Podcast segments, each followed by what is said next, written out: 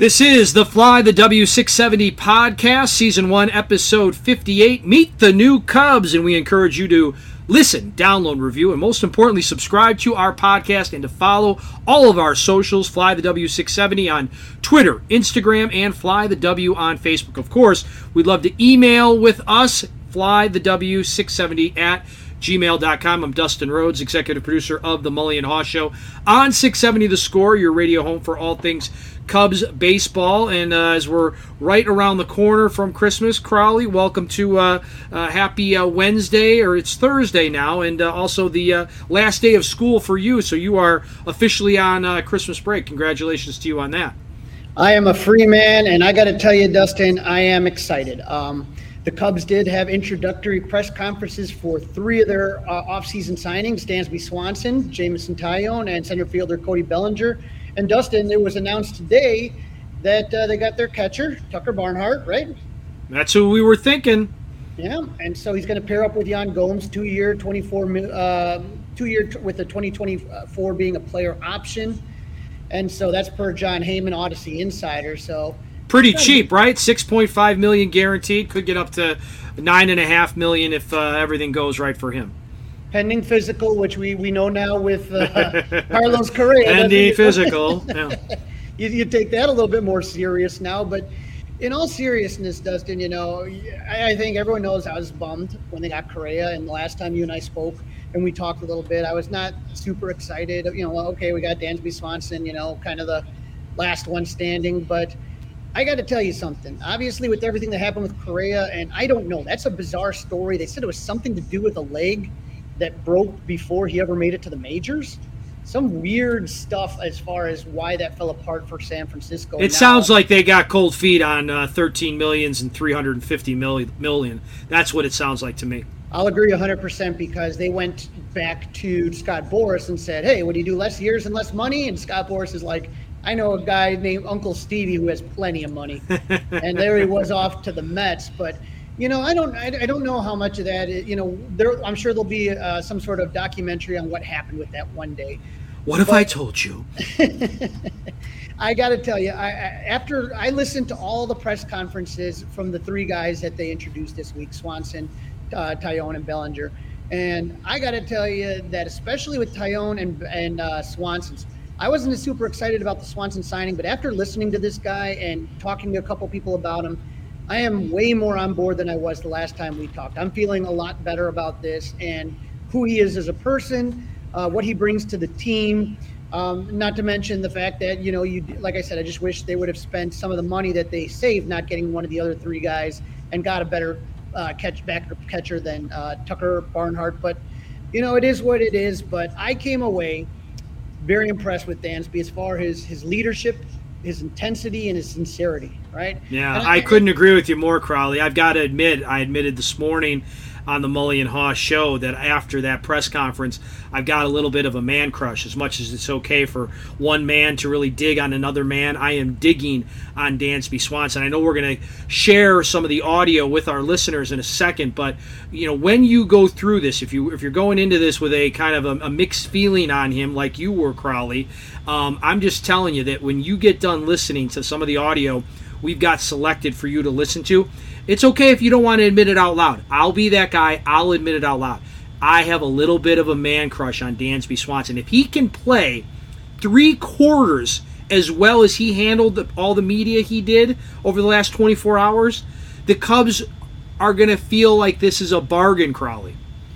Not only that, I think it's the intangibles that are going to make a huge difference as far as when I think about stuff that I've heard Correa say in the past, and then listening to listening to Dansby, now I, I feel like I owe Jed Hoyer an apology, and maybe I'll buy him a beer at CubsCon. But uh, I, I, I, would I would say that you know he's going to run the other way if he sees you and I, Crowley. Come on. I think at the very least he'll make sure that it's it's got a cap and not an open bottle. So I think uh, you know we'll see what happens. But here's you know you know obviously the Cubs have gone through a few years of losing and, um, you know, you talk about trying to bring a winning culture into the clubhouse. And, and one thing I do want to say about Jed and these signings, those three guys, when you talk about Jameson Taillon from the New York Yankees, when you talk about uh, Cody Bellinger from the Dodgers, and when you talk about Swanson from the Braves, those are three teams, three organizations that just in general are bring a winning culture into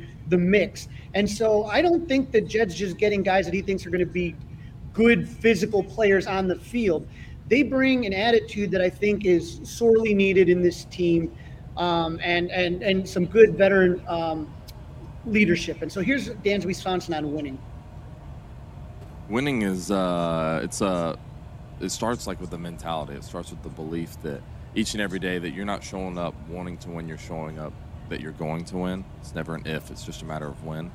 And I think that that's that's kind of like the first start, right? And and when you start to win, it really starts to build confidence. Uh, you know, in in this organization, it starts to build confidence within your teammates.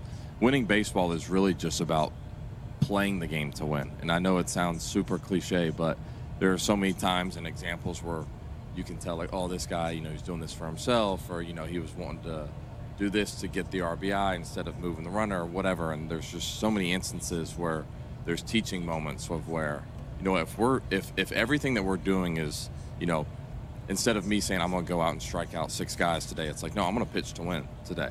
Sometimes it's it might be eight strikeouts, nine strikeouts. Some days it might be two. With the mentality of pitching to win, hitting to win, playing defense to win. Um, at the end of the day, you just have to have more runs on the board than they do at the end of the game. And when, as a team, you can collectively say, we're looking to do things to win, and that's all that matters. Whether I go 0 for 4, 4 for 4, and if I go 4 for 4 and we lose, I'm not a happy camper. You can ask my wife. Yeah, like, we don't do losing. It's like not, that's not something we like. Um, so the, the important goal is winning. That's like the only stat that matters. And bringing that sort of philosophy is is really really important. It's something important to get all the guys to buy into, which they will. That's that's just who we are at our core, um, and you know who I believe that we'll be going forward. He wants to fly the W, Crowley. He wants to fly the W. He's all about winning. Did but but didn't that get like the goosebumps going a little? Bit? Absolutely. You got to love that guy. I will tell you what, Dustin. There's there's a famous story about David Ross, right? And we it just was the anniversary, I think, this last week of when he signed with the Cubs yep. in 2014. He comes out to spring training, and what is he? Right? He's a journeyman backup catcher, is what he is. And who? And if you remember, in 2015, one of the big stars was Rizzo, and the other was Starlin Castro, and they had just got Lester and some other guys. But they're doing a spring training drill, as the story goes, and Castro was lollygagging, and David Ross called his ass out in front of everybody. This is why you guys are the Cubs. This is why you're losing. This is why you got the history you do, and, and literally like tore into him, right? He just wasn't going to accept it. And from that moment on, Ross was kind of like, he was, you know, people always say Rizzo the captain. He, Rizzo's not the guy that kind of snap people and get them in order. You know what I mean? That's what David. That's what David Ross brought, and I see a lot of that, except as a better player, Swanson than David Ross ever was on the field but just that leadership quality of what you expect from a winning organization. And it doesn't matter if you go four for four if you lose. He's absolutely right. Yeah, he, he just says, I mean, if that was the only, and we have more audio to share. If that was the only piece of audio we played from Dansby Swanson, you should have a little man crush on Dansby Swanson right now. Oh God, we're such meatballs. But um, they asked Dansby Swanson, you know, where where does he need to improve, right? Like what part of his game does he think, um, you know, has to kind of go to, can he bring maybe up to the next level? And when he talked about that, Dustin, you remember I, I was kind of concerned on about the offense, right? I was concerned that, you know, was he uh, going to be going up? Was he going to be going down? What, what, what is the real Dansby Swanson? Is it the 2018 Dansby Swanson or the the 2022 Dansby Swanson? And I think he addressed it really well here in this next clip? Um, is a thing that has continued to get more and more consistent every year. Uh, and I've continued to grow uh, in experience as a hitter. Um, obviously, the power has has become you know a lot more prevalent than most people probably would have thought. Uh, my biggest thing now is just a little bit more of the average piece, the the swing and miss in zone, um, which has led to obviously more strikeouts than I would like. Uh, it's not something that I want. Uh, I don't like to strike out. Nobody likes to strike out. It's obviously a part of the game, but some of that can be a little bit, uh, you know, I, like my own fault, essentially, just with some of the swing and miss in zone. Uh, so just wanting to get better at that, being able to spray the ball around the field a lot more consistently, uh, which you know typically leads to better to better results overall. Um, I think that's probably the biggest thing for me. Uh, Carter and I have already had some discussions about that, uh, and I think you know just I think that's kind of like a spot on assessment of what's of what's kind of like the next step in becoming uh, you know the player I want to be. All right, so he, he recognizes that offensively, you know, the, the strikeouts are an issue, and uh, you know that is something that he, he he's aware of and he wants to work on. And so, the one thing he did say though, and you brought this up on the last episode, uh, Dustin, when I was looking at the numbers, is he said, "Hey, look, man, they're getting better every year." You know, it was just to me, it was a significant jump between 2021 and 20 between before 2021. All of a sudden, you saw this big jump. But if he can keep that average and he brought about that he brought that up a little bit. If he can still have the pop, but kind of work on that batting average, then he's not a guy that walks a lot. He doesn't have a high on base percentage. So as long as he can work on that and hopefully improve on that, he can take the next step and be even a better player offensively. Yep, that's exactly what we're hoping for. That's exactly what we want. And he does replace a little bit of the power that they lost when Wilson Contreras went down to uh, St. Louis. Now, the next video clip I, it screamed Dustin to me. I was like, oh my God, that's when I knew you were in love when I heard this next clip. All right. He was asked about playing 162 games in a season. There was some pushback, but we, uh, I just think, I mean, this is, in a way, I mean, this is my job, right? Like, you guys show up to work every day. And if you're not there, I'll give you a hard time. So, um, but I mean, that's that's the job. The job requires 162 games plus whatever is left in October, and it's important to show up each and every day, ready to play, ready to win. Um, obviously, showing up isn't, you know, it's not just about showing up. It's about showing up the right way and and doing that to win. But I've always prided myself in playing each and every day, and you know, been very blessed, you know, by the good Lord to stay healthy the last three years. Um, have learned a lot about myself and the people I need to surround myself with in order to be able to do that. Uh, and I just feel like it's another, like you said, just the kind of another step to wanting to get better and to really, uh, you know, get more and more into my potential and surround myself with the right people. So I've learned more and more about myself every year. Uh, you know, you know, the COVID year played all 60, played 160 of our games in 21, and then all 162 last year. So uh, understanding how to do that's important. Um, I'm sure me and Rossi will get into it in a good way um, about playing and, and not taking days off. Um, but yeah, it's just uh, that's like that's the standard. You know, you show up and play. That's that's what we do, and uh, you know, if we want to win, then we have to have our best players out there each and every night.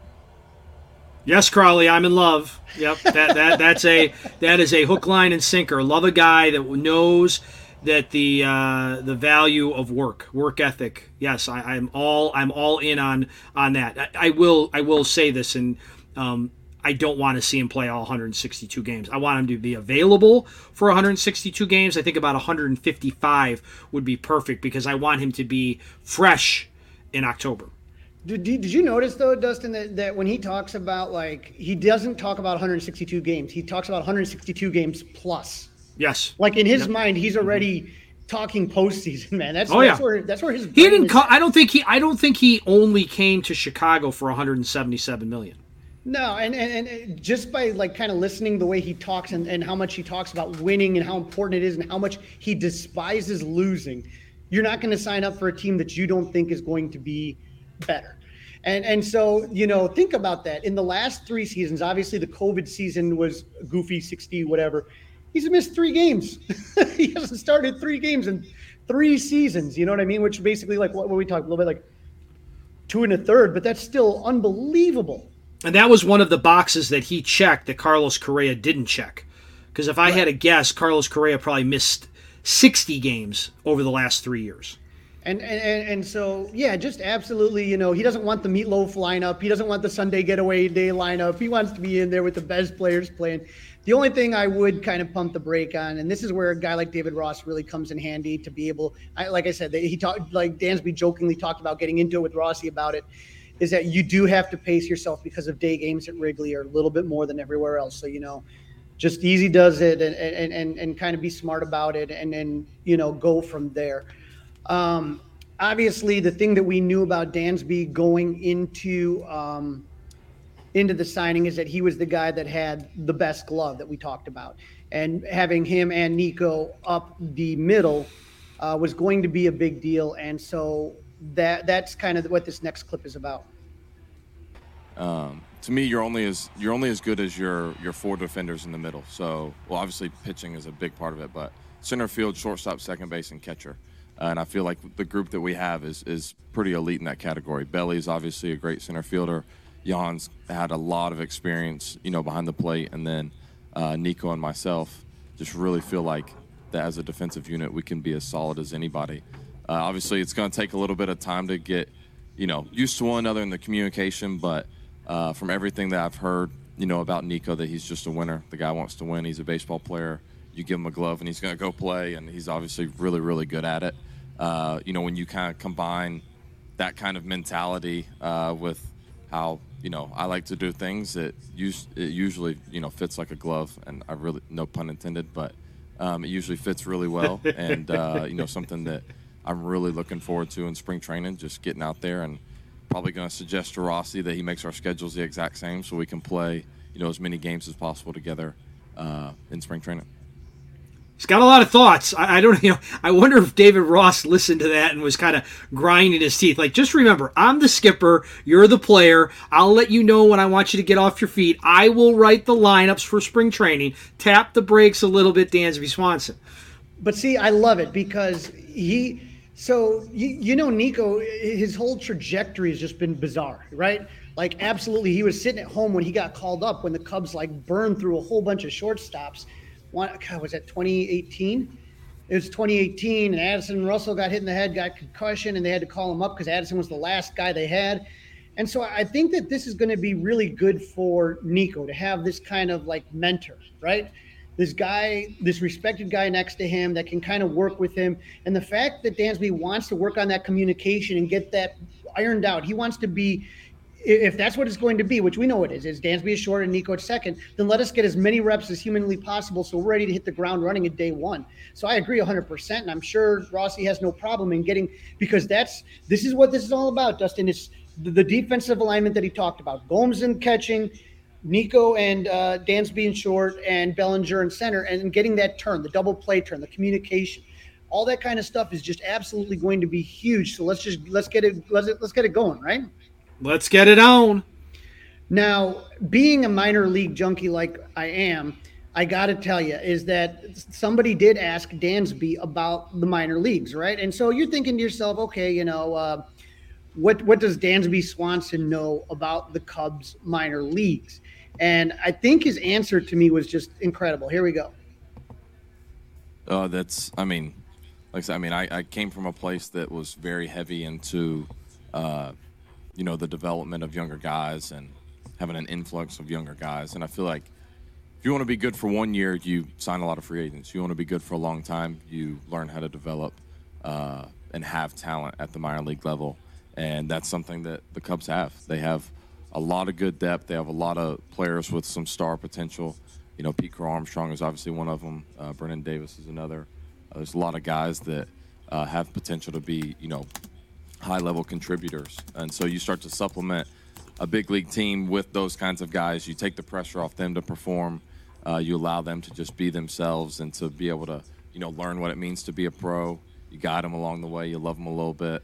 Um, and you know they start to grow and blossom as players and then uh, you know it just it, it really kind of makes for like this organic development and growth as an organization that then makes it even more attractive for you know whatever free agents you would want to bring on uh, and, and you really start to build you know a team that is capable of winning at a very high level so a couple things awesome that he names dro- name drops Pete Crow Armstrong and Brennen Davis, right? So this guy, this guy's in the paying attention. He's paying, paying attention. attention. right?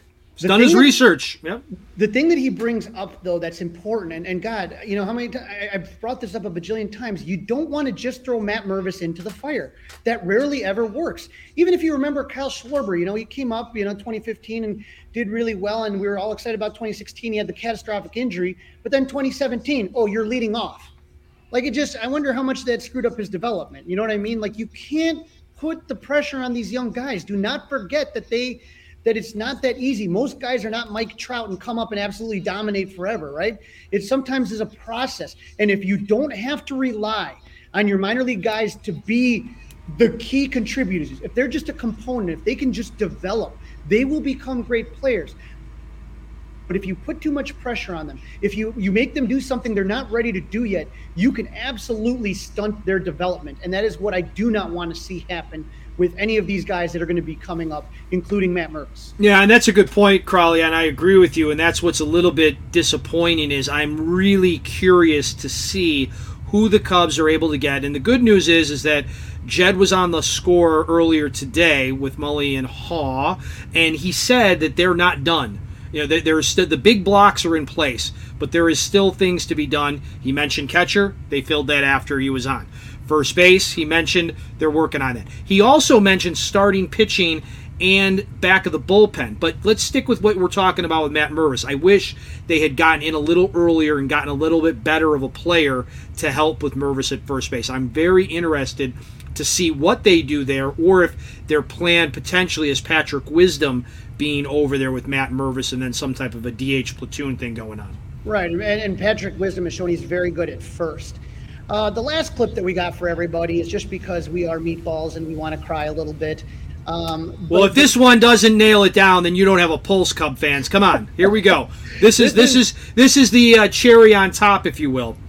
Like like if this guy just didn't absolutely make all of Chicago fall in love with him with this one, I don't know what would. Um, so I, I've pretty much mentioned to everyone like being a Cub means more to me than people would realize. Um, it's no secret that Left my hometown team uh, to be here, and I've kept telling everyone that it's more personal to me. So Mallory and I got married December 10th. The next morning, we found out that my grandfather um, was not doing so well, um, that he was in hospice, and so we pretty much left our wedding venue the next morning, uh, drove home, and basically had to rush over to the senior living facility where he was at, and uh, we were. So he ended up uh, passing away on the day after we got married, and the one thing that just always stood out was he lived across the yard from my parents and I and my brother and sister, and so every day when I would come home from school, I would run up to his house. I'd run in and pretty much like demand that he come outside and hit me ground balls, which he would always do. But every time I walked in, he would have a Cubs game on. Um, back when it was on WGN, and I can't look at my parents. Um, he would have a Cubs game on, and I was always like, "Pops, we're in Atlanta, dude. Like, we're Braves fans, and."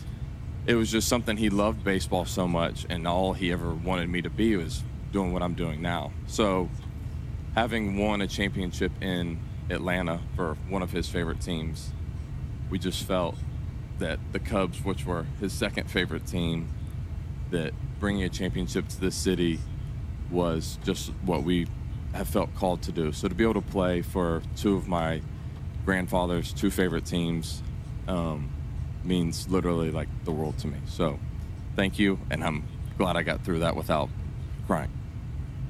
Game, set, match. Okay, game, set, match. Okay, I, I, mean, I've never been a guy that's wanted to run out and buy a jersey and put another man's name on my back, but I might go to Dick's and look for a T-shirt, a Dansby Swanson T-shirt. If anybody knows where I can get one of those, I want one of those under my tree in the next couple of days. The jersey, we'll get you one. Don't worry, Dustin. But absolutely, WGN, going home and afternoon games. I mean, there's nothing better than that. Nothing better than that.